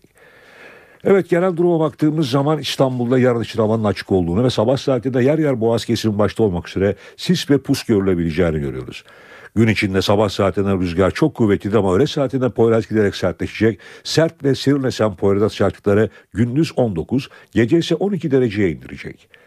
Ankara'da yarın hava az bulutlu ama yer yer pus var. Sıcaklık ise gündüz 17, gece 5 dereceye kadar inecek. İzmir'de gündüz hava ılık. Sıcaklık 24 dereceye kadar çıkıyor. Gece ise hava soğuk ve sıcaklık 12 dereceye inecek. Hepinize iyi akşamlar diliyorum. Hoşçakalın. Saat 18.37 ben Öykü Özdoğan eve dönerken ne yeniden karşınızdayız. Türkiye ile Avrupa Birliği ilişkilerinde yeni bir sayfa açılıyor. Avrupa Birliği 5 Kasım'da Türkiye ile yeni müzakere başlığı açma kararı aldı. Lüksemburg'da bir araya gelen Avrupa Birliği Dışişleri Bakanları 3 yıl aradan sonra Türkiye ile yeni müzakere başlığı açılmasına onay verdi. Avrupa Birliği Bakanı Egemen Bağış kararı gecikmiş ama olumlu bir gelişme sözleriyle değerlendirdi. Avrupa Birliği 3 yıl aradan sonra Türkiye ile yeni müzakere başlığını açtı.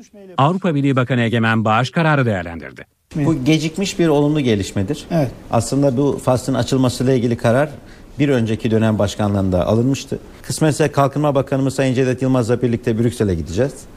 Ayın 5'inde saat 11'de Brüksel'de bu faslın açılış törenini gerçekleştireceğiz ve yolumuza devam edeceğiz.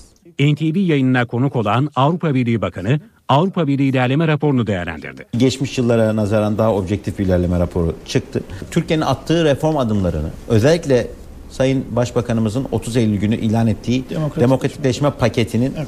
çok geniş bir şekilde bu raporun içerisinde yer aldığını ve bunun büyük bir memnuniyet yarattığını görüyoruz. Bağış'ın gündeminde Kıbrıs müzakereleri de vardı. Sorunun çözümü için yeni bir formül ortaya koyduklarını söyledi. Güney Kıbrıs Rum yönetiminin müzakerecisini biz Ankara'da kabul edelim Kuzey Kıbrıs Türk Cumhuriyeti'nin müzakerecisini de Atina Yunanistan'da kabul etsin ve karşılıklı bir müzakere süreci başlasın. Ümit ediyorum ki Kıbrıs konusunda gerekli adımlar atılır. Bu yıl sonuna kadar yeni bir plan ortaya çıkar. Paris Amerikan Ulusal Güvenlik Teşkilatı'nın Fransa'yı düzenli olarak dinlediği iddialarıyla çalkalanıyor. Fransa Cumhurbaşkanı François Hollande Washington'a tepkisini iletti. İddiaların odağındaki Amerikan Ulusal Güvenlik Teşkilatı ise her ülke gibi istihbarat to- topladıklarını söylüyor. Amerika-Fransa ilişkileri dinleme skandalı nedeniyle gergin. Amerikan Ulusal Güvenlik Teşkilatı'nın sadece bir ayda Fransa'da 70 milyon telefonu dinlediğinin ortaya çıkması Paris'i kızdırdı. Fransa Cumhurbaşkanı François Hollande'la Amerika Birleşik Devletleri Başkanı Barack Obama bir telefon görüşmesi gerçekleştirdi. Obama, Hollande'ın kaygılarını gidermeye çalıştı. Fransa Cumhurbaşkanı ise dost ve müttefikler arasında bu türden uygulamaların kabul edilemez olduğunu söyledi. Obama da Hollanda istihbarat toplama yöntemlerini müttefik ülkelerde rahatsızlık yaşanmasına neden olmayacak şekilde gözden geçireceklerini iletti. Washington'a bir tepki de Meksika'dan geldi. Amerikan Ulusal Güvenlik Teşkilatı'nın eski devlet başkanı Felipe Calderon'un elektronik postalarına ulaştığının anlaşılması Meksika'yı kızdırdı. Meksika bu faaliyetlerin kabul edilemez olduğunu, uluslararası hukuk kurallarının ihlal edildiğini belirtti. Suudi Arabistan, Amerika Birleşik Devletleri'nin Suriye ve İran politikasından rahatsız. Suudi Arabistan İstihbarat Şefi Prens Bender bin Sultan, Amerika Birleşik Devletleri ile işbirliğini kısıtlayacaklarını söyledi. Suudi İstihbarat Şefi Obama yönetiminin Suriye'deki pasif tutumu ve İran'a yönelik ılımlı politikası nedeniyle böyle bir karar aldıklarını kaydetti. Prens Bender bin Sultan, Obama yönetimini Filistin sorunu ve Suudi Arabistan'ın Bahreyn politikasına destek vermemekle de eleştirdi. Yunanistan Roman bir çiftin yanında bulunan sarışın kızın gerçek ailesinin kim olduğunu merak ediyor. Roman çift çocuk kaçırmak suçlamasıyla mahkemeye çıkarken Yunan yetkililer de dünyanın dört bir yanından gelen binlerce başvuruyu inceliyor. Yunanistan'da yaşayan Romanlarsa son olayın ardından kendilerine çocuk kaçakçısı olarak bakılmasından rahatsız. Bulgar bir kadının bakamayacağı için çocuğu aileye verdiğini savunan Romanlar bizim yeterince çocuğumuz var diyor. Avustralya'da orman yangınları bir türlü kontrol altına alınamıyor. 120 bin hektar alan kül olmuş durumda. Şiddetli rüzgarın etkisiyle bilançonun daha da ağırlaşmasından korkuluyor. Avustralya orman yangınlarıyla boğuşuyor. Yeni Güney Galler eyaletinde 60 noktada süren yangınlar bir türlü kontrol altına alınamıyor. Binlerce itfaiyeci seferber olmuş durumda. Alevleri söndürmek için helikopter ve uçaklar da kullanılıyor. Ama şiddetli rüzgar ve sıcak hava söndürme çalışmalarını zorlaştırıyor. Despite the very best efforts, İtfaiye ekiplerinin tüm çabalarına karşın önümüzdeki günlerin hava tahmini işlerin kötüye gideceğini gösteriyor. Alevler şimdiye kadar 120 bin hektarlık alanın ve yüzlerce evin kül olmasına neden oldu. Bazı yerleşim birimleri boşaltıldı. Alevlerin tehdit ettiği bölgede yaşayanlar otobüslerle tahliye edildi. Yangınların yol açtığı hasarın 90 milyon dolar aştığına dikkat çekiliyor.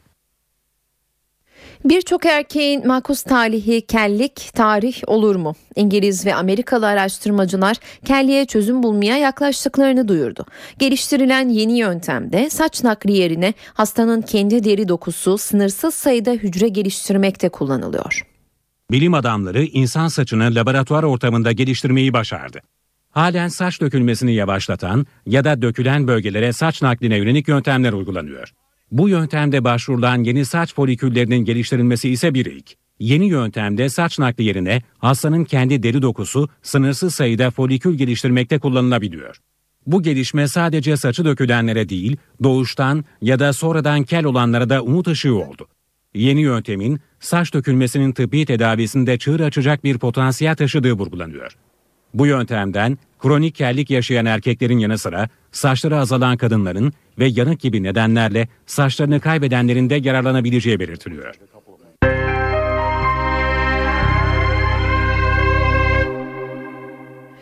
Eve dönerkenin bu bölümünde kültür sanat diyeceğiz. Günün etkinliklerinden önerilerle devam ediyoruz.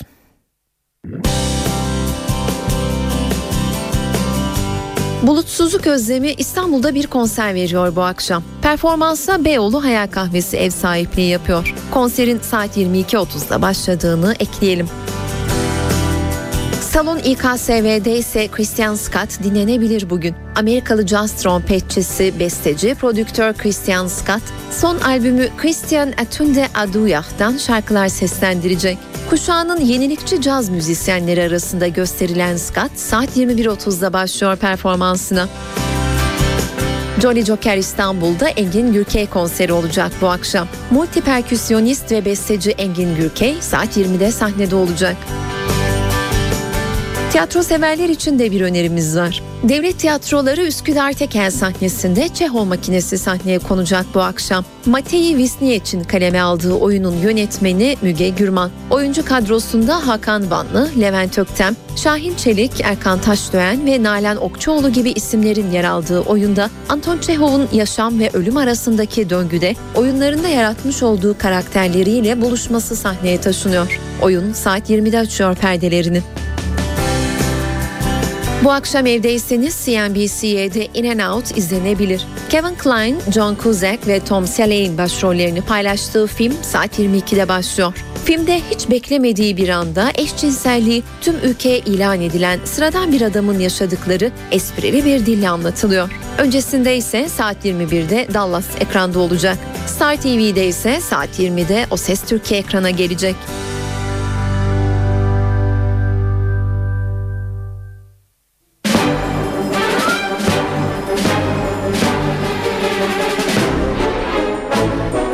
Vizyondakiler. Durun bu hale nasıl düştüğümü anlatayım size.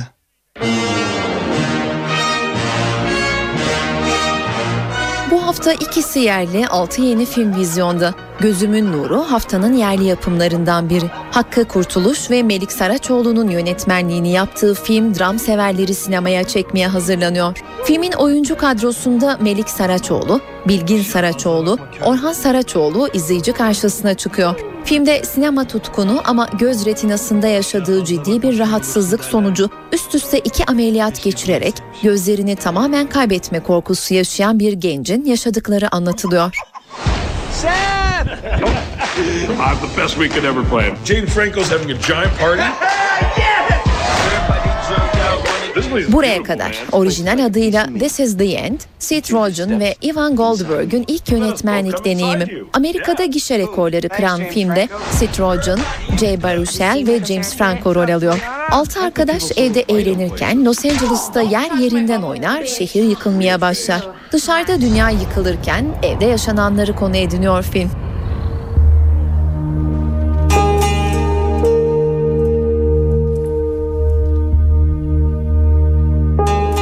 Kesişen hayatlarda Bosna Savaşı'nın en şiddetli döneminde yaşananları beyaz perdeye taşıyan dram türünde bir film. Bosna Savaşı dönemi ve Sırp asker Aleksic'in hikayelerinden esinlenen filmin yönetmen koltuğunda Sirdan Golibovic oturuyor.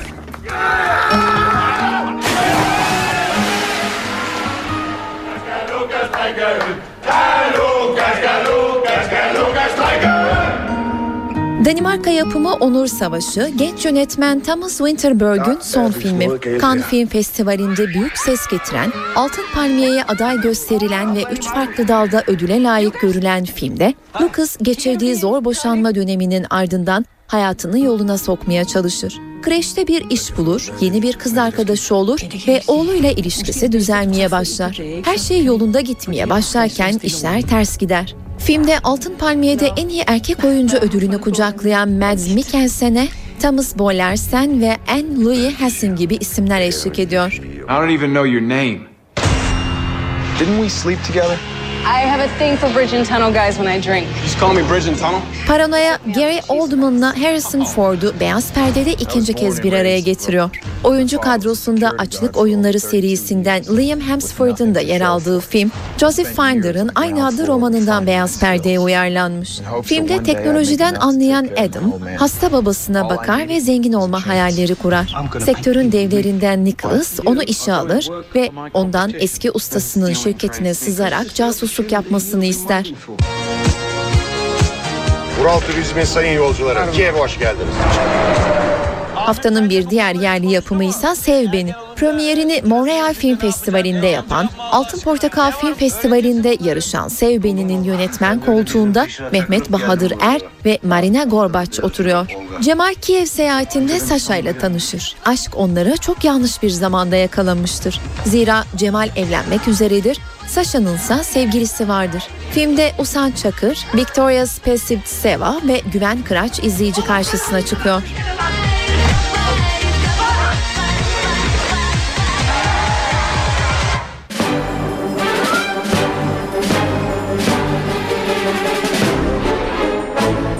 Vizyondakiler. Saat 19 ben Öykü Özdoğan. Yeni saate günün öne çıkan gelişmelerinin özetiyle başlayalım.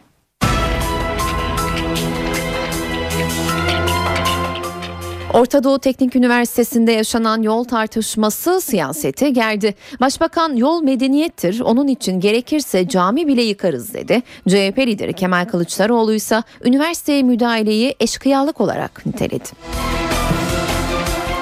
Çözüm sürecinin önemli ayaklarından birini teşkil eden İmralı ziyaretleri sıkıntıya mı girecek? Başbakan BDP eş başkanı Selahattin Demirtaş'ın İmralı'ya gitmezsek süreç sona erer restine aynı sertlikle karşılık verdi. Haddinizi bilin adaya kim gider kim gelir bunun kararını hükümet verir dedi.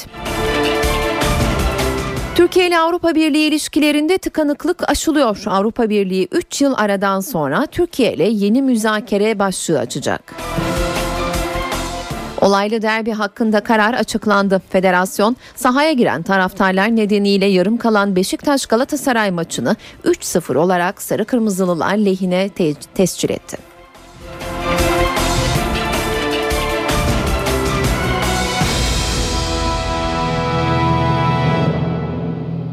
Ankara Büyükşehir Belediyesi ekiplerinin gece yarısı operasyonuyla Orta Doğu Teknik Üniversitesi kampüsüne girip yol güzergahı üzerindeki ağaçları kesmesiyle Ankara'da tansiyon yeniden yükseldi. Bugün salı ve bu konu meclisteki grup toplantılarında liderlerin gündemindeydi. Başbakan ODTÜ'deki protestoculara ilginç ifadelerle yüklendi. Yol yapımını engellemeye çalışanları eşkıyalık yapmakla suçladı. Yol medeniyettir dedi. Yol için cami bile yıkılır cümlesiyle manşetlere çıktı. Ya dünyaya sizin gözünüz kör be. Dünyada nerede neyin nasıl yapıldığından haberiniz yok. En ileri ülkelere dünyada git ormanların içinden nasıl bu yolların geçtiğini görürsünüz. Yol uğruna her şey feda edilir. Çünkü yol medeniyettir. Ama bu medeni olmayanlar yolun kıymetini bilmezler, anlamazlar. Bizim değerlerimizde yol engel tanımaz. Önünde cami bile olsa eğer yol oradan geçecekse biz o camiyi yıkarız. Gideriz o camiyi bir başka yerde inşa ederiz. Birileri çıkıyor bu yolu kesmek, engellemek istiyor. Kim? Bütün yolsuzlukların mimarı olan CHP. Çünkü onların anlayışında yol yok. Onların anlayışında yolsuzluk var. Biz yol yaparız, onlar yolsuzluk yapar. Fark bu. Kimlerin ön kestiği bellidir. Geçmişte bu işi eşkıyalar yapardı. Şimdi de modern eşkıyalar var. Onlar yol kesiyor. Kararlıyız. Adımlarımızı atmaya devam edeceğiz ve yolumuza devam edeceğiz. Kim yolumuzu kesmeye çalışırsa bizim o çelik irademizi görecektir ve bu yola böyle devam edeceğiz. Türkiye'yi böyle büyüteceğiz. CHP lideri Kemal Kılıçdaroğlu da başbakanın sert sözlerine aynı tonda yanıt verdi. Kılıçdaroğlu da eşkıya tanımlamasında bulundu ancak özne farklıydı.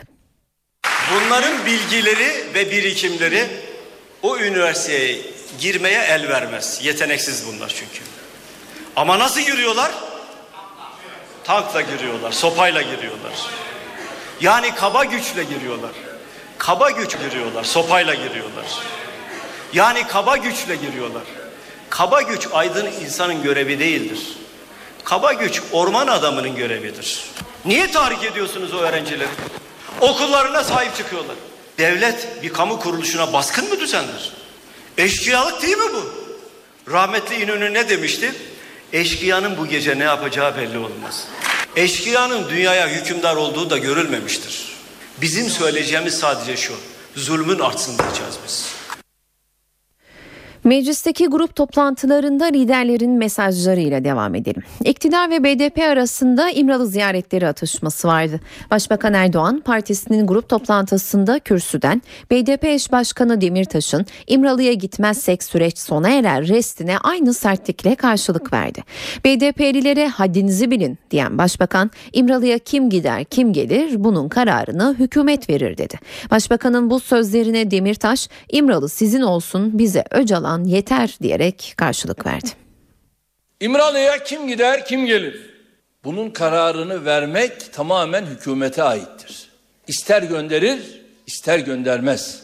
İmralı ziyaretleri biterse süreç kesilir. BDP eş başkanı Selahattin Demirtaş'ın bu açıklaması Başbakan Recep Tayyip Erdoğan'dan sert karşılık buldu. Partisinin meclis grubunda konuşan Erdoğan, BDP'lilere haddinizi bilin diye seslendi. Şu veya bu nedenle kimsenin rota çizme yetkisi yoktur. Herkes haddini bilecek ve haddini bilmesi halinde de hukuk içerisinde bundan istifade etme fırsatını bulacak. Başbakan'a yanıt Selahattin Demirtaş'tan geldi. İmralı Adası sizin olsun, Öcalan bizimdir. Size bağlı olan tek şey adanın soğuk duvarlarıdır. Bize bağlı olan ise Sayın Öcalan'ın sıcak yüreğidir. İki lider arasında diğer bir polemik konusuysa demokratikleşme paketiydi. Açıkladığımız bu paketin yasama organı tarafından ele alınacağı bütün o başlıkları, maddeleri toplu olarak süratle meclisimize gönderiyoruz. Bu kadar şatafatla hazırlanan, hazırlığı yapılan, pazarlanan ürün kabak çıktı. Bu kadar büyük pazarlamanın altından bu kadar ucuz bir ürün çıkınca doğrudur. Herkes şok oldu. Demokratikleşme paketi MHP lideri Devlet Bahçeli'nin de gündemindeydi.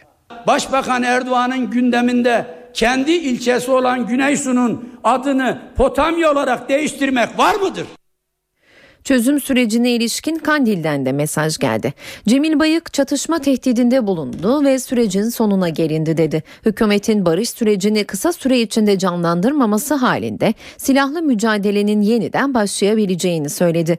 Bayık sürecin devamının koşulu olarak da Abdullah Öcalan'ın İmralı'daki cezaevi koşullarının iyileştirmesine, anayasa değişikliklerinin yapılacağı konusunda güvence verilmesini ve sürecin işlemesinde beklenen gelişmeleri izlemek için üçüncü bir tarafın belirlenmesini istedi.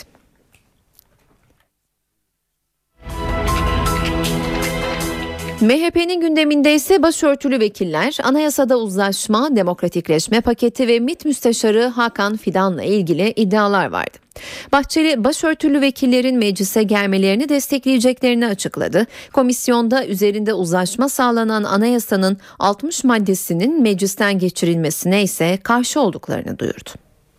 Milliyetçi Hareket Partisi milletvekili hanım arkadaşlarımızın başörtüsüyle meclise gelmelerine taraftardır. MHP türbanlı milletvekiline sıcak bakıyor.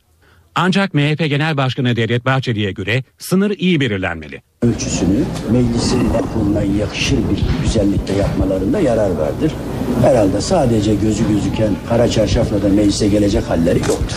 MHP lideri Anayasa Uzlaşma Komisyonu'nda uzlaşılan 60 maddenin ayrı bir paket halinde meclise getirilmesine ise karşı çıktı. Milliyetçi Hareket Partisi'nin de bu konudaki tavrı bilinmektedir. Bilinen bir tavrın nesini görüşmek için gelecekler?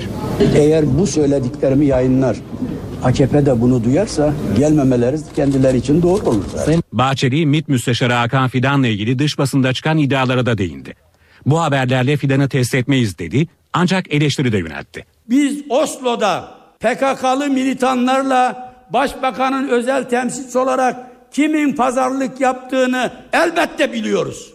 Biz MHP'yi böcek gibi sararak dinleyenlerin siyah camlı arabalarla partimizi gözet, gözet, gözleyenlerin ve başbakana Balgat haberleri olarak sunanların kimler olduğunu pekala biliyor ve bu yüzleri bu yüzleri tanıyoruz. MHP lideri askerlik süresinin kısaltılmasına ilişkin düzenlemeye destek verdi. Genelkurmay Başkanı Orgeneral Necdet Özel'in balyoz davası ile ilgili açıklamalarına MHP İstanbul Milletvekili Engin Alan'dan çok sert yanıt geldi. Engin Alan kendisini ziyaret eden CHP Cezaevi Komisyonu üyeleri aracılığıyla bir açıklama yaptı. Balyozun bir kelimesi doğruysa 100 yıl yemeye razıyım. Dinimden, milletimden vazgeçmeye hazırım dedi.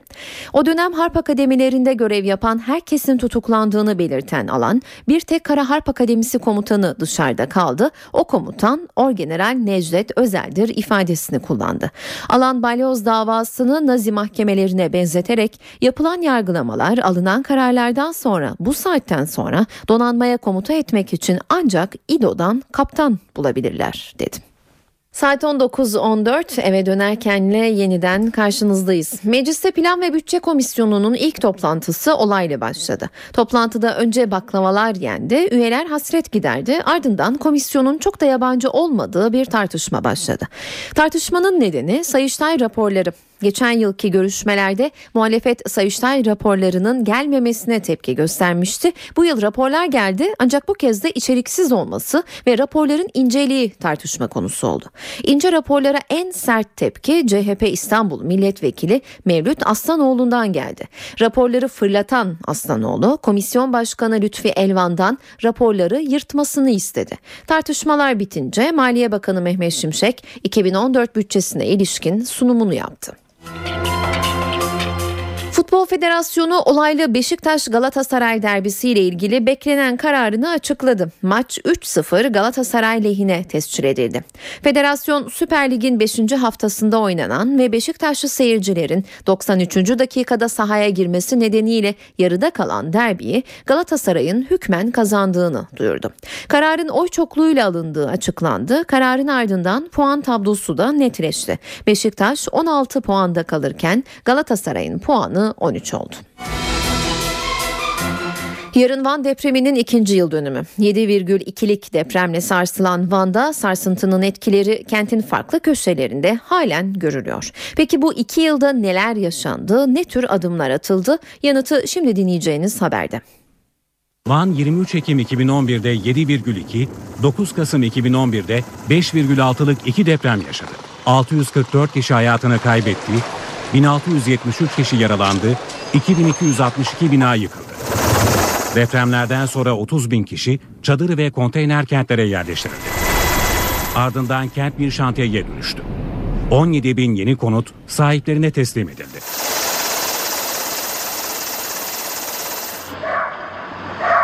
Van'daki hasarlı binaların yıkımı hala sürüyor.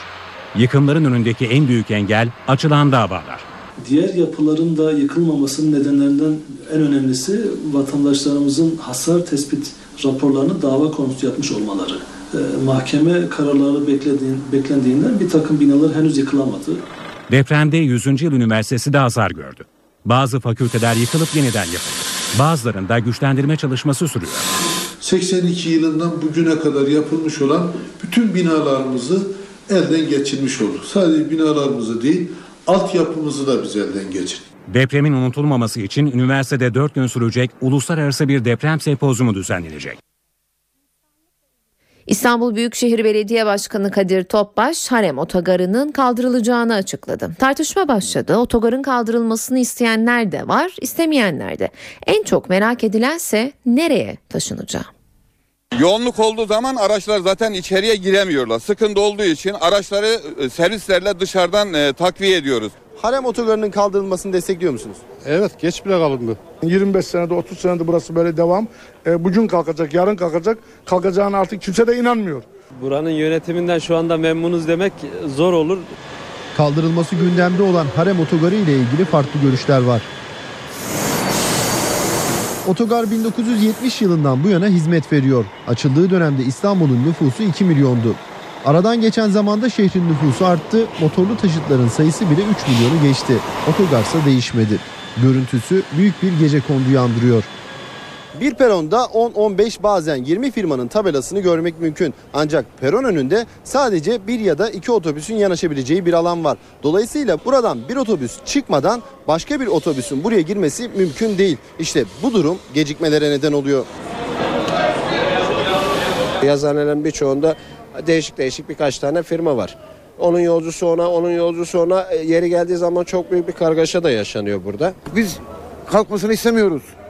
Çünkü herkesin ulaşımı. Buradan bir servis e, Dudullu'ya gidiyor. 2 saat, iki buçuk saatte. Harem otogarı ne zaman kaldırılacak bu soru yanıt bekliyor. En çok merak edilense yenisinin nereye yapılacağı.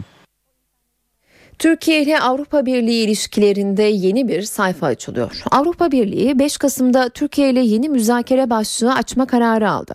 Lüksemburg'da bir araya gelen Avrupa Birliği Dışişleri Bakanları 3 yıl aradan sonra Türkiye ile yeni müzakere başlığı açılmasına onay verdi. Avrupa Komisyonu'nun genişlemeden sorumlu üyesi Stefan Füle Twitter hesabından yaptığı Türkçe açıklamada 22. faslın açılmasını memnuniyetle karşılıyorum. Sürece ivme kazandırmak gerekiyor dedi. Bölgesel politikalar başlığı 5 Kasım'da resmen müzakereye açılacak. Brüksel'deki toplantıya Avrupa Birliği Bakanı Egemen Bağış ve Kalkınma Bakanı Cevdet Yılmaz da katılacak. Yeni başlığın açılması Gezi Parkı olayları nedeniyle ertelenmiş. 16 Ekim'de yayınlanan ilerleme raporunda ise bu faslın açılması tavsiye edilmişti.